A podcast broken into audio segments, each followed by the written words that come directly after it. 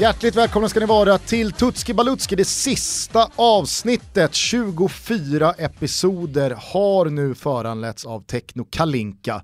Vemodigt det här Svanen. Vemodigt, men det känns också som att det är liksom nu det börjar. Det känns som att man har pluggat i en månad och så är det dags för examen nu. Nu drar det igång på riktigt. Ja, verkligen. Det är, om ni hör det här, eh, publiceringsdag. Torsdag den 14 juni, premiärmatchen mellan Ryssland och Saudiarabien är bara timmar bort. Vad har du för jävla puls Tompa? Nej, den, nu, nu är den mäktig. Jag tänker framförallt på kung Karl. Det ska bli så jävla roligt att gå in i den VM-bubblan. Man är redan inne i en VM-bubbla, men där känns det som att man går in i liksom den innersta krets, kretsen, i kärnan av liksom VM, när vi går in där och vi kommer... Ah, fan vad kul vi ska ha! Bubblan i bubblan, bubblan så att säga. Bubblan i bubblan. Det kallas för Toto-VM och ni hittar biljetter till alla olika event via totobalutto.se. Kom för fan nu i helgen. Eller varför inte på måndag när Sverige premiärar mot Sydkorea och det är just dem vi ska snacka om idag. Gulo Gulo. Gulo Gulo. Äntligen Gulo Gulo alltså. Ja. ja. Som betyder järv, det vet vi om och det är därför vi har valt att kalla dem. Vi hade en tävling där vi frågade och där vi fick in tusentals av förslag. Det var vikingahjälmar och allt möjligt dåligt, men vi fastnade vid Gulo Gulo som som sagt betyder järv, ett svenskt djur, vi gillar djurtemat, vi har pratat om eh, eh de, eh, Kartagos örnar till exempel. Framförallt har man ju varit avundsjuk på alla Afrikas smeknamn. De otämjbara lejonen ah, och så vidare. Det är massa olika lejon. Ah, Verkligen. Exakt, de ritan lejonen och så vidare. Men vi ville ha ett, eh, ett namn för det här svenska landslaget som vi kan vara stolta över. Och eh, det landar alltså på gul och gul. Jag tycker det är ett underbart eh, jävla namn. Jag tycker att ni ska sprida det till alla ni känner. Eh, Svanen, innan vi drar igång med en liten resumé av Sveriges väg till Ryssland så tänkte jag fråga dig, Thomas är ju ett par år äldre än vad vi är. Och med tanke på att det är 12 år sedan sist Sverige deltog i ett världsmästerskap i fotboll, nämligen 2006, eh, och du och jag är jämnåriga, så känns det ju ganska så speciellt måste jag säga fan vad roligt det är med ett fotbolls-VM där Sverige ska delta. Ja, fan, det är lite skillnad alltså, på när man är 16-17 bast. Ja, exakt. Och jag, jag som är usel, Gusten du är mycket bättre än mig där på att komma ihåg, alltså koppla ihop landslag med årtal, så för mig är det verkligen en dimma när vi ens var med senast. Jag, jag kommer inte ens ihåg det. Alltså det var ju det krampaktiga VM-slutspelet 2006 för svensk del. Ja, det vill man ju nästan bara glömma. Det var Henke som inte gjorde några mål, det var eh, Zlatan som hade problem med ljumskar och bara var usel. Det var Fredrik Ljungberg som förvisso knoppade in 1-0 mot Paraguay i Berlin mm. och löste ett avancemang. Mm. Men det var ju framförallt den där hopplösa åttondelsfinalen mot Tyskland där tysken hade kunnat leda med 5-0 ah, efter en kvart. Teddy fick rött. Teddy fick rött. Jag minns ju bäst eh, när vi var i Asien och lirade och åkte mot Senegal, ja. men då gick man ju fan, när man tänker efter, man gick ju nian då alltså. Jo jo, men det var ju också ett dunderfint Sverige. Ah, ja ja, då var vi ju bra på riktigt. Mjällby och Anders Svensson och eh, mm. Andreas Andersson. Zlatan var fortfarande ung Andreas Jakobsson kom in från höger när Bjärred skadade sig dagen innan premiären. Va? 2006, det var ju liksom 0-0 mot Trinidad Tobago, ah, det var så ångest. Ja, det var inget bra, men vi gick vidare i alla fall till åttondelsfinal, torska mot tysken va, 3-0 blev det tror jag. 2-0 tror jag stannade vid. Ja, jag tror att det blev 3-0, men skitsamma. Du, eh, jag ska bara säga det innan du berättar hur Sverige gick till det här mästerskapet Gusten, jag ser att du är taggad. Eh, på tal om gul och gul och, och, allt möjligt. Vi har ju försökt att bidra till stämningen kring det svenska landslaget när vi har varit på plats på VM. Eh, det här, eh, alltså vårt engagemang i detta har ju lett till framförallt två stycken läktarsånger som har blivit stora. Den ena är Kanna på som många känner till. Du kanske kan berätta historien bakom den Gusten? Eh, jag satt på Rue de Lapp i eh, Paris, eh, området La Bastille. Mm. Väldigt fint. Det var jättemysigt. Där var vi flera tusen svenskar och så satt jag med en eh, kompis till, tillika djurgårdare som då alltså självklart har nära till den här Kanna-på-ramsan, som är en Djurgårdsramsa. Vi mm. vet det, mm. grabbar. I grunden. Men som sagt, allting har ju något slags ursprung. Vi gillar ramsan som fan. Kanna på, kanna på, vi är från Svealand. Med hundratusen man, den ekade på San Siro och gjorde mig väldigt stolt och glad. Fin ramsa som alla kan ta till sig. Sen när vi satt på bussen då, Svanemar, ner till Polen. Ja. Eh, inspirerade lite av eh, Hammarby, självklart. Den här ramsan kommer från massa olika ställen. Eh, men eh, en ramsa som vi också känner att liksom så här, det svenska landslaget saknade, en sångig ramsa. Som man gillar att sjunga och tillsammans. framförallt så, alltså på den där bussresan, den tog ju aldrig slut. Den var ju 100 000 timmar lång. Skulle ha något att göra. Tack Ja. till Betsson. Verkligen. För den och bussresan. eh, vi ska också säga att vi försökte oss på en variant av AIKs får man väl säga i Ja. Sverige, men den eh, Napoli-ramsa som har liksom gått i hela Europa som Liverpool kör också, men det slutade ju med att vi sjöng om några polska byggarbetare och sådär, Ja, så den, ja, den, ja. den flög inte riktigt. Det flög så till slut var det väl Bayerns som från början är från Argentina. Ja, exakt. Och hur går den då? Kommer du ihåg det? Nej. Gusten, kommer du ihåg hur den går eller? Ja det gör jag. Ja, får man höra eller? Nej men alltså nu sprider vi fan vårt gospel här. Fast det alltså, är ju en åker. U21-ramsa, alltså A-landslaget är ju inga mästare. Nej, men Vi den var ju regerande Europamästare. Jo men Gusten, det är ju sånt här. Men vadå, sjunger de mästare? Jo, men den uppfanns på ett u mästerskap Det är så här det funkar. Jaha. Kom igen. Vi är ju Ehm. visst olympiska mästare med det svenska landslaget. ja, 48 i London. ja, vad fan vill du? Eh, ja, nej men den går ju, eh, här kommer mästarna från Sverige. Från Stockholm, från Skåne, Göteborg. Ge oss det enda vi behöver. Guldet ska hem till Sergels torg. Gul och gul och blå. Gul och gul och blå. Just det. Gul och gul och gul och gul och blå. Det kan ni sprida också hörni, lite läktarramsor som eh, ja, också ekade på San Siro. Ja, och återigen, vi vet, det är Bayern som sjunger den i eh, Sverige. Ja precis, men Bayern var inte först. Eh, skitsamma, eh, det ryktas ju om ordentliga beachpartys i Sochi, så ska vi varför inte damma av de här ramsorna när ni är ett par bärs in va.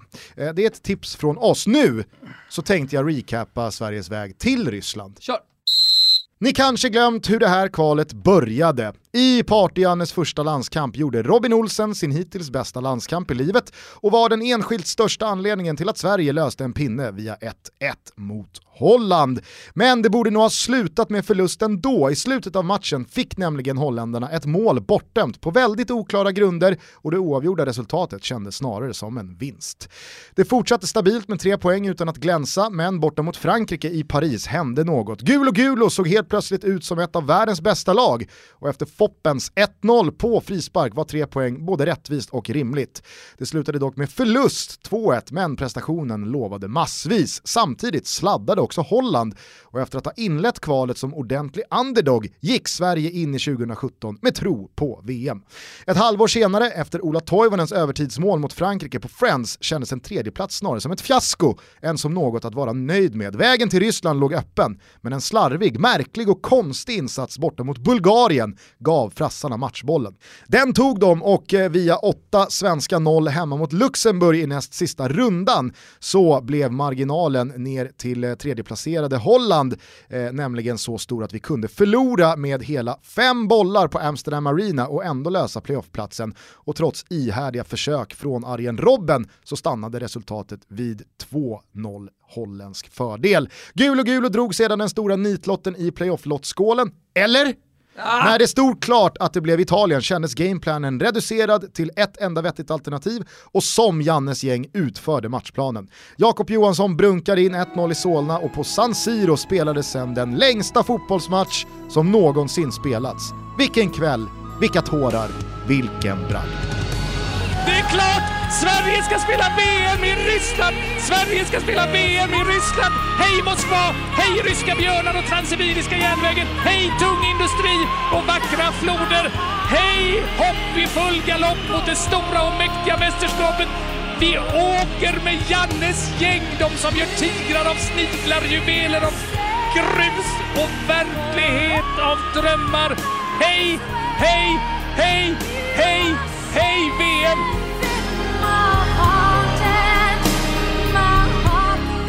Jag grät faktiskt där på, på San Siro. du Det var inte ensam ofta- om att ha men, tårar, alltså. Jag, jag sa så här, det är inte ofta som det rinner tårar. Jag skulle nog kunna räkna upp dem på en hand i fotbollssammanhang. Men eh, den kvällen, för, dels för min egen del, för jag har väldigt många, alltså dels kollegor och vänner som brinner för Italien, som är italienare.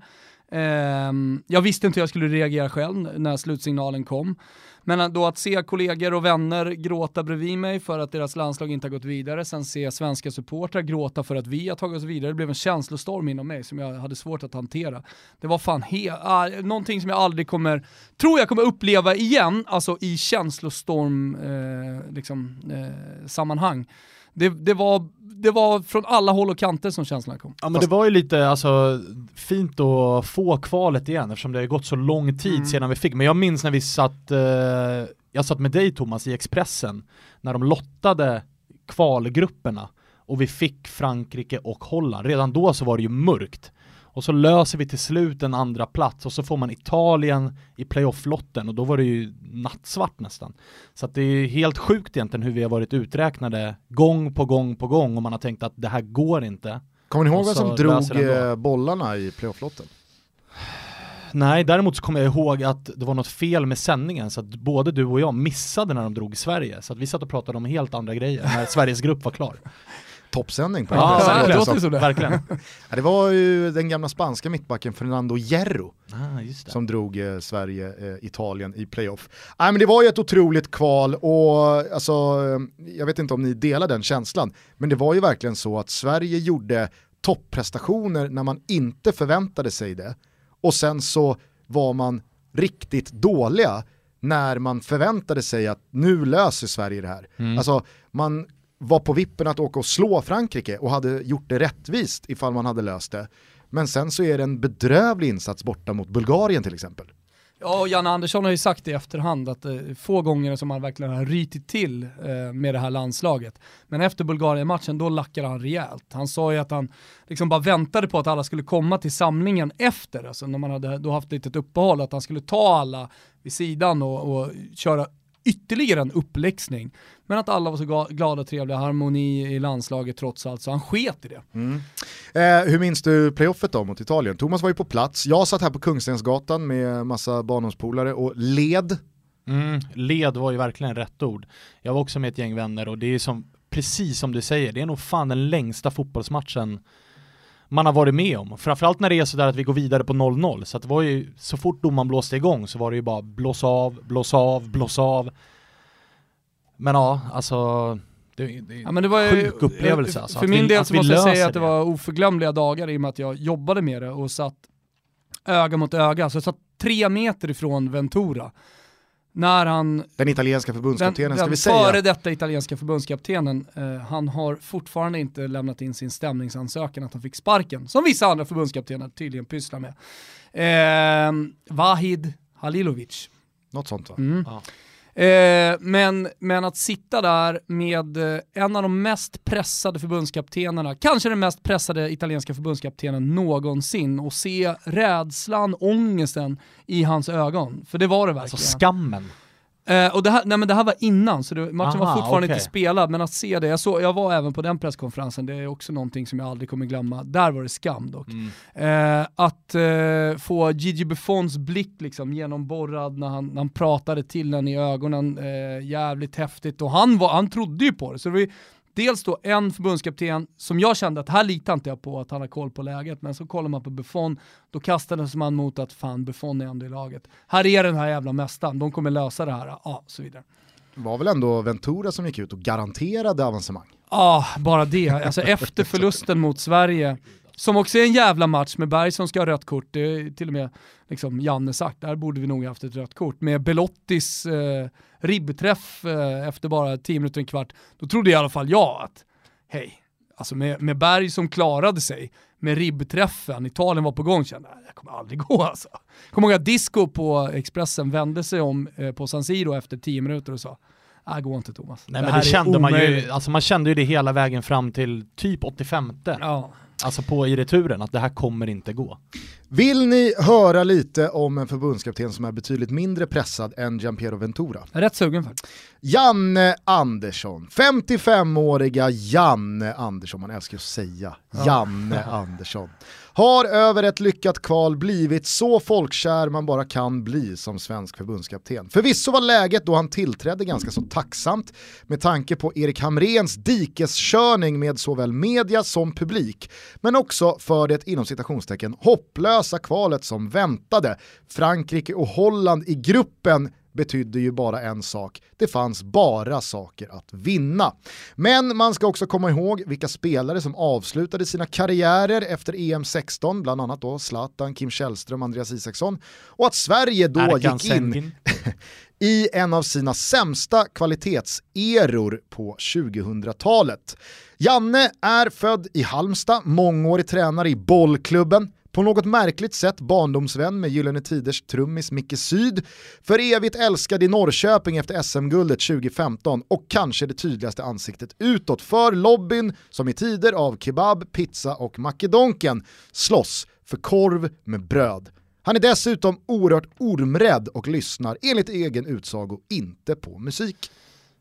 man blir ju lugn när man pratar och hör och ser Jan Andersson och sen så måste man ändå, eller man måste hylla honom för att han har gjort i stort sett alla rätt sedan han tillträdde. Alltså han Hamrén fick kritik för att stänga landslaget, det var svarta skynken när de eh, körde träningar oavsett om det var liksom lätt spel dagen efter träning. Janne har öppnat upp det, han har bjudit in journalister, han har De bjudit åker in flygplan Ja ihop. exakt, de flyger ihop och han har bjudit in, nu har vi sett eh, på SVT att de gör dokumentärer där de kör någon Mästarnas Mästare ihop och han har verkligen fått hela svenska folket egentligen att ställa sig bakom det här landslaget och tro på honom. Enda gången det har vacklat lite grann, det har väl varit kring den punkten som vi kommer komma till sen, snackisen, och det är ju runt Zlatan, där det har varit lite si, lite så, även om Janne har gått på sin linje, så är det väl där kanske man har ifrågasatt honom lite grann, även om det är att krydda det lite. Men det kriget måste man ändå säga att Janne Andersson verkligen har vunnit. Ja men och sen så tror jag som en nyans i det att de som är Zlatan-förespråkare är inte så jävla mycket emot Jannes ställning i det här. Nej, Det är ju precis. bara att Zlatan ska med till vilket pris som helst. Jag tror inte så jävla många är irriterade på hur Janne har skött det. Sen så i andra eh, ringhörnan så är det ju en jävla massa som tycker Janne har skött det här kanon. Ja, ja, ja. Som tycker Alltså- att Janne har behandlat den här situationen på bästa tänkbara sätt. Ja, och han har ju valt att behandla den precis på den linje som han har varit hela tiden. Nu har jag sagt det här, då står jag för det här. Det är Zlatan som har stängt dörren. Okej, då Ja. är det väl så. Jag tar jag ut förhåller som, mig ja. till spelare som vill spela Ja, landslaget. exakt. Och det, det, det har ju skött snyggt liksom. Men där är väl det enda grejen där det har varit lite surr kring honom, så där det inte bara har varit så här 100% rosor och... För alla er som har eh, lyssnat på mig och Thomas i Toto Balutto under två år så har ni ju kunnat lyssna till avsnitt med bland annat då Albin Ekdal och Micke Lustig och Pontus Jansson. Och alla de, de har ju vittnat om alltså, hur rätt Janne har eh, hamnat i den här gruppen, vad landslaget har blivit. Alla Ja, älskar ju det här. Ja men så är det. Eh, Och jag menar, det hade aldrig blivit något VM om det inte hade varit så här bra stämning i, i gruppen. Det är fundamentalt, det är en av eh, framgångsfaktorerna med Jan Andersson. Jag tycker också med jag sett det eh, under det här eh, liksom, upp, under den här upptrappningen och under uppladdningen inför VM, sättet alltså spelarna rör sig på, alltså då, då menar jag dels på träningar, dels i mixade zon och sånt, men, men även däremellan. Jag såg att Micke Lustig var på Grönan här med, med familjen häromdagen, bara en vecka innan.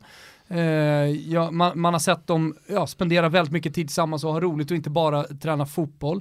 Det finns ju olika skolor där, men eh, Janne har pratat om det också. Han väljer lite mer så här uppsluppen eh, stämning eh, och när det väl är träning då är det stenhårt, men sen däremellan så vill han inte få till den här, eller han vill inte att det ska bli tristess, han vill inte låsa in sig och så vidare. Och, ja, jag, jag tror att så här, beroende på vad det är för landslag, vissa funkar det inte på. Jag tror inte på de liksom stora nationerna, typ Brasilien och England för all del, Tyskland. Så här, det, det, det går inte riktigt att ha den typen av eh, inställning som coach, men på Sverige, då passar det utmärkt. Ja, och kollar man dessutom på dem, eh, alltså ska vi jämföra oss med några länder kvalitetsmässigt i VM så är det väl kanske alltså på samma nivå som Iran, Costa Rica och det är också länder som lever på att kollektivet funkar, att alla trivs ihop, att man sliter som ett lag, att man gör som tränaren säger. Man skadar ju bara sig själva där ifall man ska gå Hamrén-spåret, att vi ska ut och spela offensiv rolig fotboll och, och tiki-taka och ha en superstjärna som vi bara ska ge bollen till. Det funkade ju inte. Så Nej men om någon Man tycker då kanske att så här här, att ja men, men släpper och- du, ja men precis, släpper du det fritt, ja men då kanske det blir kalabalik i vissa landslag. Men här är eh, samtliga spelare i svenska landslaget som underordnar sig Janne och verkligen lyssnar på vad han säger. Så att det finns ju en, en eh, ömsesidig respekt för varandra. Frihet under ansvar brukar vi kalla det, Mm. ett slitet uttryck, men, men det är väl det det handlar om. Personligen gillar jag också Oerhört att eh. Janne har en tydlig bild av hur hans lag spelar fotboll. Det hattas inte och joxas och trixas. Sen så kan jag absolut förstå argument som då menar på att det kanske är en svaghet eh, i det svenska landslaget att man inte är speciellt flexibla, att man inte kan hantera att formera om eh, sina dispositioner rent taktiskt. Men jag landar ändå på plussidan här för Jannes 4-4-2 i ur och skur. Jo men sen Alltså- så har ni ju va- varianter av hur spelarna rör sig i det här 4-4-2-systemet som han ofta pratar om också. Så system, Ja. Systemet i sig är intakt men det finns detaljer som skiljer sig. Och Självklart. fan alltså, vi hade kunnat vinna borta mot Frankrike, det hade varit rättvist. Vi vann hemma mot Frankrike, vi slår ut Holland, vi slår ut Italien. Det är svårt att liksom gå in och gnälla på att han gör fel någonstans taktiskt. Det är bara, säger han att det är så och vi har tagit oss dit vi har tagit oss, ja då är det ju rätt. Tutska Balutski tar av sig hatten och lyfter på den för Sonos som har varit med oss länge här nu. Tack så mycket Sonos, Eh, det har varit en ära att få representera er under eh, de här veckorna. Ja, verkligen. Vi hoppas att så många som möjligt dels har fått upp ögonen och Öronen. Öronen. för Sonos eh, och att eh, våra lyckliga vinnare i den tävlingen vi körde har kanonljud här nu Ja. under VM. Verkligen. Eh, men Svanen, eh, det kommer en liten ny bad boy till eh, Sonos stall av Ja. eh, olika högtalare. Det gör ju det, vi har ju snackat om den här mastern som vi har under våran TV. Jag har play bar, Thomas har play bass. Play base for the win. Ah, jag föredrar ju baren, men nu har de ju släppt Beam också. En lite mindre men minst lika bra modell som är lite billigare dessutom. Eh, man kan förbeställa den redan nu, eh, får hem den först 17 juli. Så vill man ha det redan till VM, då är det ju bar eller base man ska satsa på. Så in på sonos.com hörni, flanera lite bland alla olika möjliga ljudlösningar som de erbjuder och eh, ja, men jacka upp ditt ljudliv också. Mm, jag kan ju i alla fall säga att jag kommer aldrig gå tillbaka till eh, ett normalt ljudliv eh, som jag har förstått då när vi haft den här tävlingen många har, att lyssna bara på tv-ljudet och så vidare. Alltså, när man en gång har fått Sonos, då är man fast. Once you go Sonos, så att säga. You- once you, you go go Sonos, back. you never go back. Varsågod Sonos. Tack och puss Sonos. Vill ni veta vem jag har tagit ut som MVP?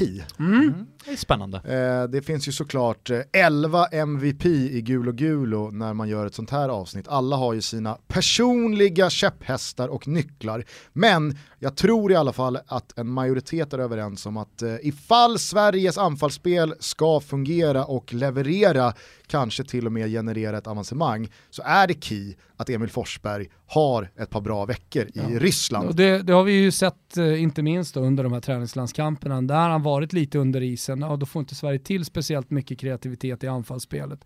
Eh, så eh, det håller jag helt med om. Han, är- han är en, jag tycker att Albin Ekdal skulle också kunna vara en sån här ganska stor nyckel. Eh, och sen så tror jag att vi kommer bli bombarderade, eh, till exempel mot Tyskland, då vill det till att Robin Olsen är bra. Men, men jag tycker att du har valt ut helt rätt MVP.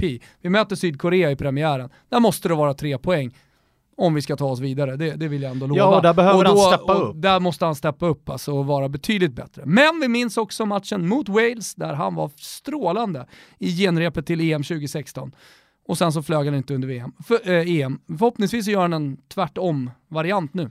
Ja, och dessutom kan vi nämna Marcus Berg här, för att är det någon som ska göra mål, eh, är det inte Foppa så är det ju Marcus Berg som ska göra målen. Så att han behöver också verkligen hitta form här, för det kommer inte jag tror inte det kommer krylla utav svenska målchanser, inte om vi går efter hur det har sett ut i träningsmatcherna. Thomas gillar inte att göra det för mycket, men oavsett vad så är det inte ett Sverige som kommer ha 5, 6, 7 Sen finns- 100-procentiga målchanser. Men vi kommer få 2-3 och då gäller det att Berg är på hugget. Sen är det ju skillnad på Emil Forsberg eh, anno 2018 och tidigare år. Alltså backar man bandet bara två år till EM 16, vem var Emil Forsberg då? Han hade spelat eh, allsvenskan och Champions League med Malmö FF, han hade spelat Zweite Bundesliga och i landslaget så fanns det en Zlatan, det fanns en Kim Källström, alltså det fanns rutin och större namn. Idag så är det Emil Forsberg som är vår största spelare. Alltså, han, han vann typ poängligan, hur man nu räknar assist i Bundesliga, eh, säsongen 16-17. Han spelar Champions League med, med Leipzig och han spelar i ett landslag där det inte längre finns några eh, liksom, eh, namn i paritet med Zlatan. Så att det är ju också Emil Forsberg som ska leverera nu. Ja, i EM16 var han ju snarare jokern bakom de där namnen du nämner. Nu är han ju den som ska bära offensiven. Det är han som ska skapa chanserna åt eh, Berg och Toivonen. Eh, och Claesson för all del som är en liten underskattad MVP. Eh, har ju gjort det extremt bra i Krasnodar och ryktas i större klubbar. Men Emil Forsberg är längre fram Har vi än vad snart Claesson är. alla i, i det här landslaget? Ja, han kommer längs kanten! Där har vi stora. Eh, stjärnskottet då, där har jag valt ut, det blir ju såklart eh, ganska så eh, svårt att prata stjärnskott i ett landslag som alla som lyssnar på den här podden mer eller mindre kan utan till. Men jag tycker verkligen det är dags att eh, hylla Ludvig Augustinsson. Eh, vänsterbacken, född 94, fotbollsfostrad i BP, hamnade i Danmark och FCK via Blåvitt och spelar sedan ett år tillbaka sin fotboll i tyska Werder Bremen, där han har stått för en alldeles strålande säsong och skattas som en av Bundesligas absolut bästa ytterbackar. Milan har eh, anmält sitt intresse och jag tror faktiskt att eh, den här turneringen blir Luddes stora, stora genombrott eh, inte minst då nationellt här hemma i Sverige, för den breda massan som en av Sveriges Gör absolut bästa Roger spelare. Ljung, Ja, en men alltså, Erik Edman, Det är ju, det är ju som i sällan, landslag har blivit liksom stora det är sällan vi berömmer, eller det är sällan vi, eh, dels vi, men för all del även alla som lyssnar och alla som jobbar med fotboll och sådär, berömmer agenter. Men i Ludvig Augustinssons fall så är det nog fan läge att göra det, för att när han var i BP så var det ju eh, mycket snack om att han skulle till AIK, då hade han fått stå bakom Nils-Erik Johansson, troligtvis fått en bättre lön men valde istället IFK Göteborg, där han var given. Smart val. Redan i Göteborg så var det ju större klubbar som ryktades, alltså det ryktades om Bundesliga Italien redan då, men valde FCK, också där ett smart val. Och i FCK efter den Champions League-hösten så även där var det ju snack om ännu större klubbar, det vart Werder Bremen, så att han har hela tiden tagit steg där han har varit given och fått en ny plattform, en större plattform, en större scen. Enda detaljen som ska nämnas här i eh, ditt eh, superbetyg till eh, Augustinssons agent är ju ifall Werder Bremen inte hade vänt på skutan och trillat ur Bundesliga för ett år sedan för att han skrev ju på för Werder Bremen Mm. eh, och skulle dit ett halvår senare. Och de låg ju pyrt till Ja. när han satte kråkan på kontraktet. Så att hade Werder Bremen klappat ihop då hade vi nog inte delat ut MVG till den agenten som Nej. då hade fått Ludde att Men du vet sajten. agentvärlden, det gäller att ta lite risker där också. Kanske fanns det en klausul om att Han hade inte... ju löst ett utlån då.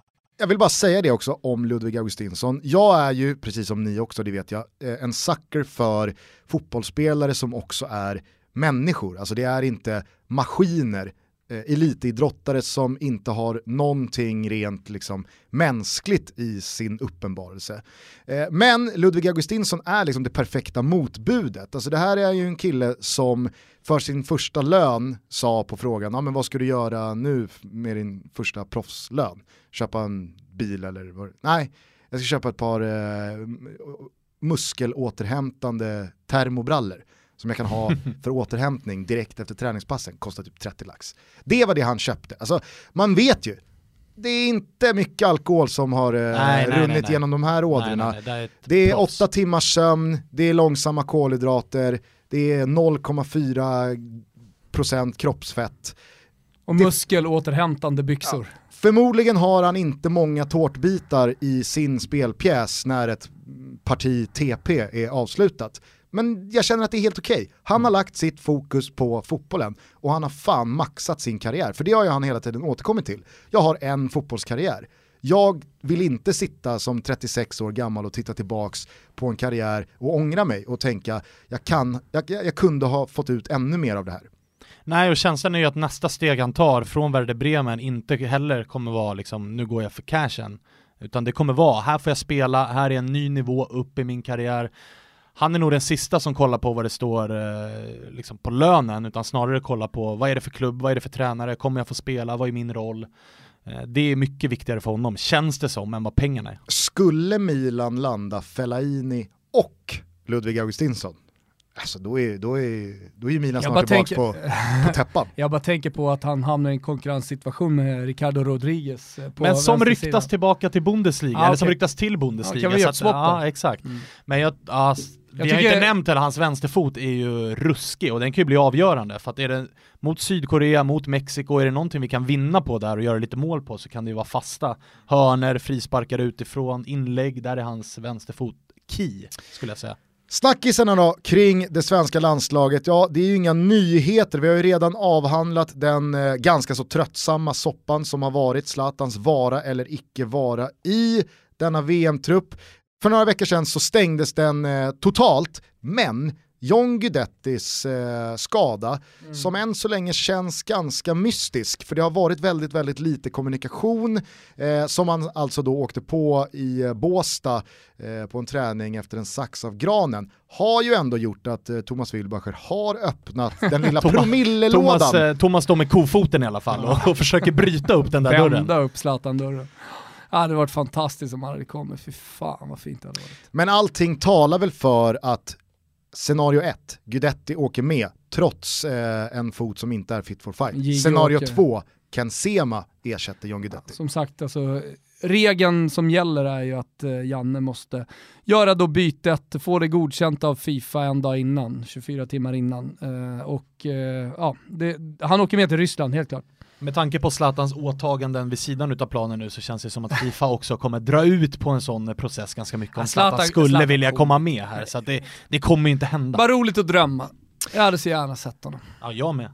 Ja, det här har ju såklart ingen då missat, det har ju snackats väldigt mycket Zlatan. Men också truppen, där eh, nämnde Ken Sema till en början fick stå utanför för Marcus Rodén, men det har vi avhandlat ganska mycket. Ja, det är inte så jävla mycket att snacka Deppigt om. Deppigt för Sema dock att han har behövt ställa upp på massa reklamgrejer inför VM här nu. Att ja, jag, jag säga... är eh, landslagsspelare ja. och så får han inte ens vara med i truppen. Ja, men jag har en liten besk smak i munnen kring de där reklamuppdragen, för jag har mina egna teorier om varför man har valt att skylta med Ken Sema och jag tycker rent ut sagt det är ganska så pissigt gjort att använda sig av Ken Sema i de där reklamuppdragen när han inte är given i truppen. Mm, man hade kunnat vara lite smartare Så där. säger jag inte mer än så. För det lär vara jävligt surt för Ken.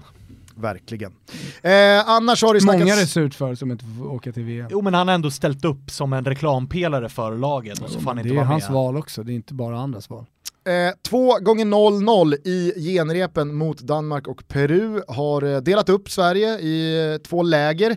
Ett läger som eh, är kanonnöjda med de här två matcherna, tycker att defensiven sitter där den ska, att det är perfekta genrep att göra inför ett mästerskap.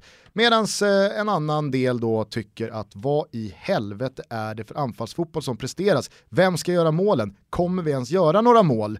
Eh, vad säger ni eh, här? Jag vet att Thomas... Eh... Nej men vi gjorde ju en massa, alltså, man, får ju, man får ju någonstans utgå ifrån hur det har sett ut under Janne Andersson och vi gjorde en jävla massa mål, eller jävla massa, men vi gjorde en massa mål i, i kvalet och anfallsspelet har ju faktiskt fungerat i någon slags eh, fin balans med ett bra försvarsspel.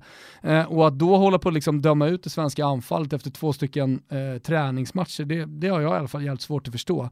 Eh, jag tyckte att den första matchen mot Danmark, förutom att det var kampigt, så hade den efter liksom första 30 minuterna när den smällde rejält så tycker jag att den hade en väldigt stor så här, träningsmatch eh, eh, aura. aura, ja men stämpel på sig, alltså karaktär är ordet jag söker.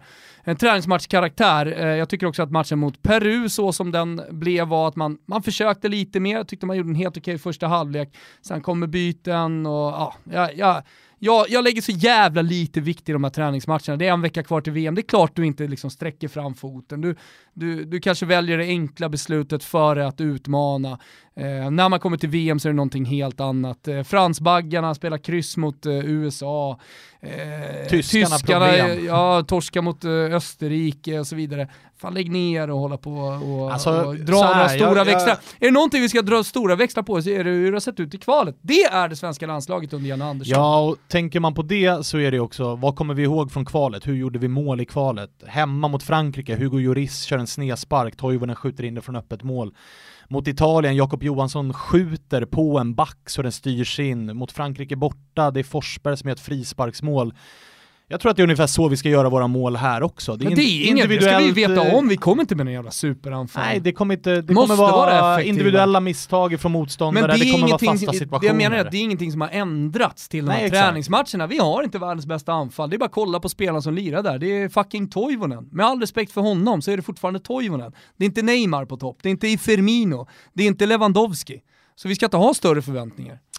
Sista snackisen jag har valt att bara lyfta är väl den eh, enda positionen i startelvan som är eh, mer eller mindre öppen. Nu tror jag att Viktor Claesson kommer starta. Men det är ju högerkanten på mittfältet. Viktor Claesson eller Jimmy Durmas. Jimmy Durmas eh, spelade ju väldigt mycket under kvalet, har haft lite motigt med speltid i Toulouse. Eh, Medan Viktor Claesson har gjort det väldigt bra i Krasnodar och i Ryssland. Och inte minst då i landslaget senaste året när han har fått spela en hel del. Eh, håller en skön bissa mot Peru. Ja, den var fin. Håller ni med mig om att eh, Viktor Claesson förmodligen kommer starta? Ja, det håller jag med om. Och jag tycker att det är rätt. Ja, Samma vad tycker du? Ja, Jag, tycker, jag gillar Dormas också. Jag tycker att, faktiskt att han är lite underskattad. Jag tycker att han har fått motstå en hel del eh, oförtjänt kritik. Eh, sen så är det ju inte så här att eh, Jimmy Dormas eller Viktor Claesson, det är ingen monsterskillnad mellan de två spelarna. Så att eh, om nu det blir Claesson och man är team Dormas, eh, liksom, ja, man, man, behöver inte, gå- man behöver inte bli vansinnig. Det är inte så att det kommer bli fullständigt avgörande. Men det känns skönare att kasta in Durmas än vad det känns att kasta in Claesson. Kanske. Det är bara en känsla.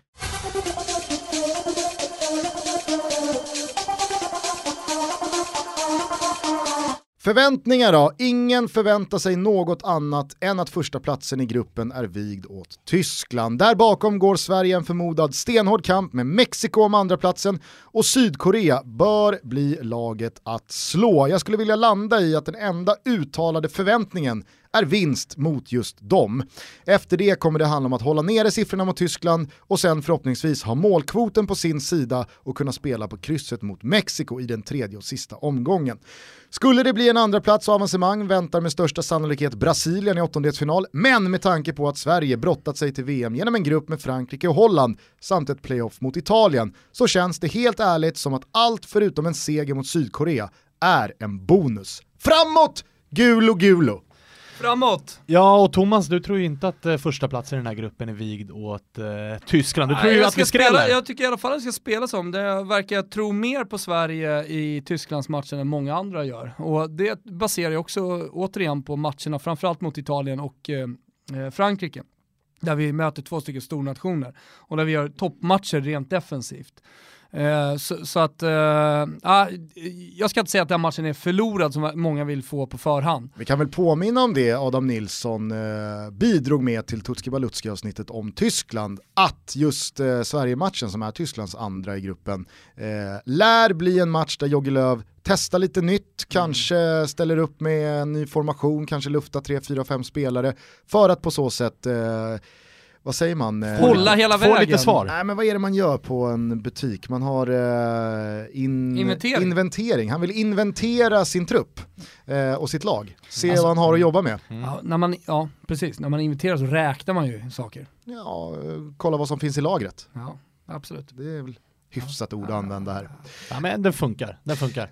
Ja, men jag gillar att du är optimistisk Thomas. Själv så står jag verkligen för det här. Jag tycker att man ska eh, tro på seger mot Sydkorea. Vad som Ja, händer efter de lite- tre poängen, om man nu tar dem, det, det tycker jag är en Det är bonus. lite det som är läskigt också, för att vi var inne på det, eller du var inne på det Gusten, i, när du gjorde svepet kring kvalet, att det är mot stornationerna och i de matcherna man förväntar sig att nu ska vi vara bra, alltså i det här fallet mot Sydkorea, då har vi inte riktigt varit så bra. Och sen när vi har mött stornationer som eh, Frankrike, Holland, Italien, då har vi varit bra. Så att man får hoppas att, att vi kan mötas någonstans på, på mitten där då, eh, och vara jämnbra genom den här gruppen. Kan Då Costa jag- Rica vinna sin jävla kvalgrupp med England och eh, Italien och Uruguay, då kan fan vi piska dit tyskar Ja men man har ju hoppet. Helvete. Så Jag får vi tror att- Serbien i åttondelen och så flyger vi hela vägen mot semi. Tyvärr blir Spanien för, för tuffa där. Ja, det är lite surt, men ja, det blir brons. Är ni nyfikna på vår gubbe eller? Absolut. Jag har ju lite, alltså personligen känner jag att vi har våra gubbar i det svenska landslaget. Mm, lyssna här då. Jag skiter i vad ni säger.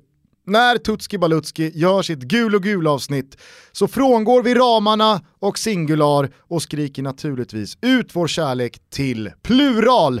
Big Mike Bankird Lustig, till fina fina Albin Ekdal och till allas vår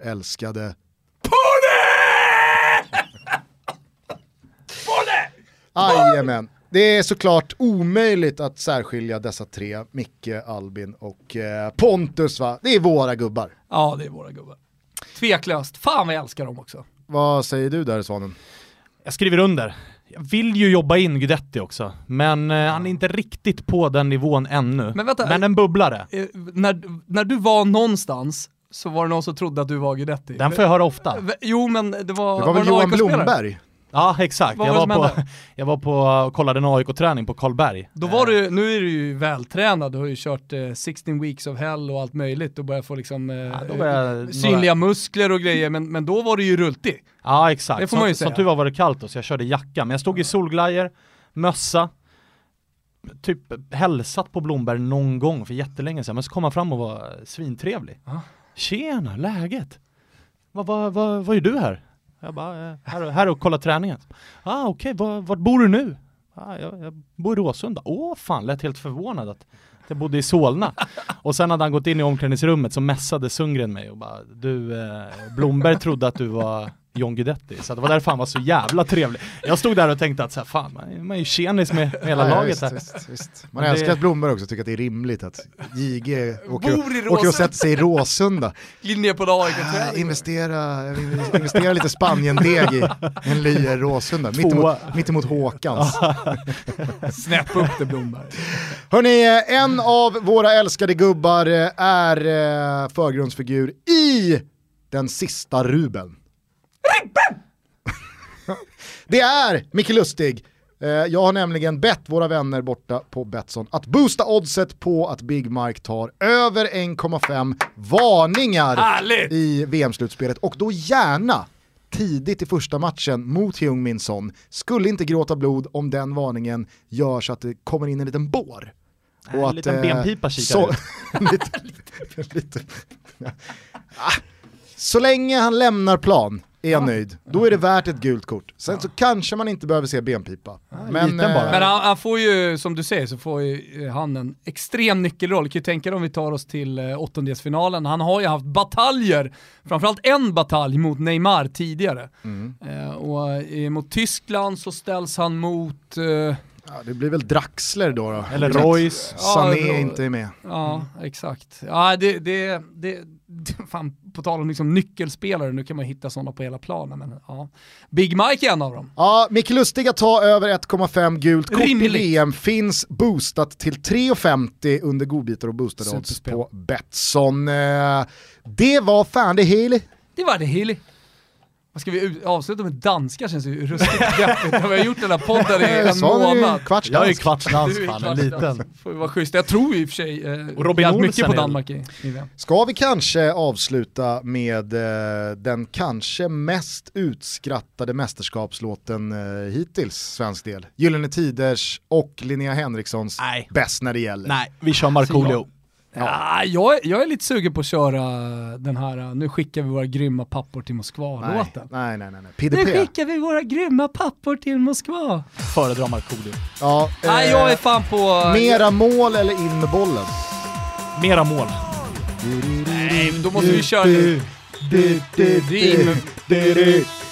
Kommer det Mera mål. Do, do, do, do, do, do.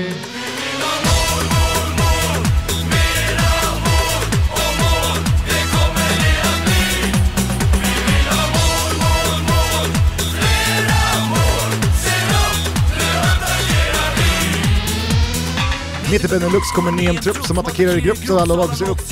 Ett lag utav brister med fotbollsartister med ett enda lag blir E-finalister. Den sitter! Den sitter Gör du bra? Ja, men vad fan, nu kör vi! Nu tar vi det här jävla världsmästerskapet gubbar. Hela vägen till brons! Kom igen nu gul och gula! Tack för att ni har lyssnat, det här har varit Tutski Balutski. Tack också till Svanemar som har gästat oss i 24 avsnitt Svane. eh, på ett helt fenomenalt sätt. Två plus! Tack, två plus tar vi med oss. Vi syns på Kung Karl hörni, eh, in på tuttobalutto.se och boka era biljetter. Tutto-VM kommer vara the place to be. Kom och sjung med oss, kom och festa med oss. Kom in i VM-bubblan! Och bollen tar i stolpen! Forza Gulo Gulo. Gulo! Nazdrovje. Nazdrovje! Vilket tempo, vilken fart, vilket drag! Ja, han är bättre än Brolin. Ja, det blir inte mycket bättre än så här matchtröja på och ut i det gröna. Ställer upp och jublar alla blågula sköna. Se, Markoolio byter om och är med. Kommer igenom försvaret som KGB Som Belitman på gång, fittar och passar Till Andersson som sätter säkra kassar. 1-0, 2-0, mera mera. Se Söderberg domdera och grabbarna prestera. På som Lelle Printer, rusar som en sprinter. Trixar och trollar med hemgjorda finter. Plötsligt akut, tar luften slut. Kallar på vår, jag måste bäras ut. Men hjältarna jobbar och kämpar på plan. Blåser på som en jätteorkan Fast jag ligger vid sidan nästan död. Visar Sverige provväg där kämpar död?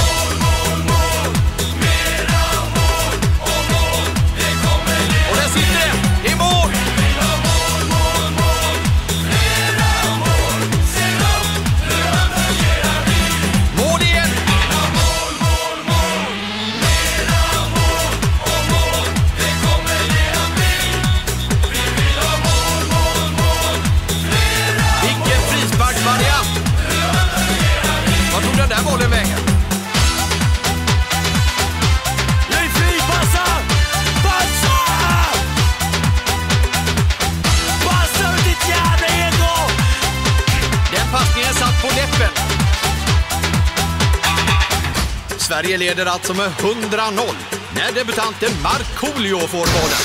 Han snubblar, reser sig, snubblar igen, passar fel, ramlar, springer ihop med Schwarz. Nu tar han upp bollen med händerna och springer iväg. Lägger bollen bakom kortlinjen och skriker touchdown! Den mannen är ju inte klok, men det visste vi ju förut. Nu jagas han ut ur stadion av båda lagen.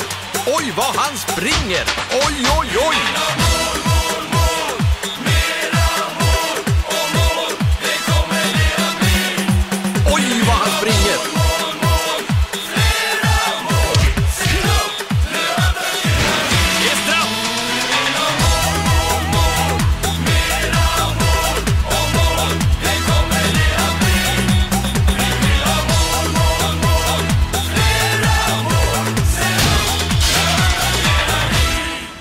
Där satt den!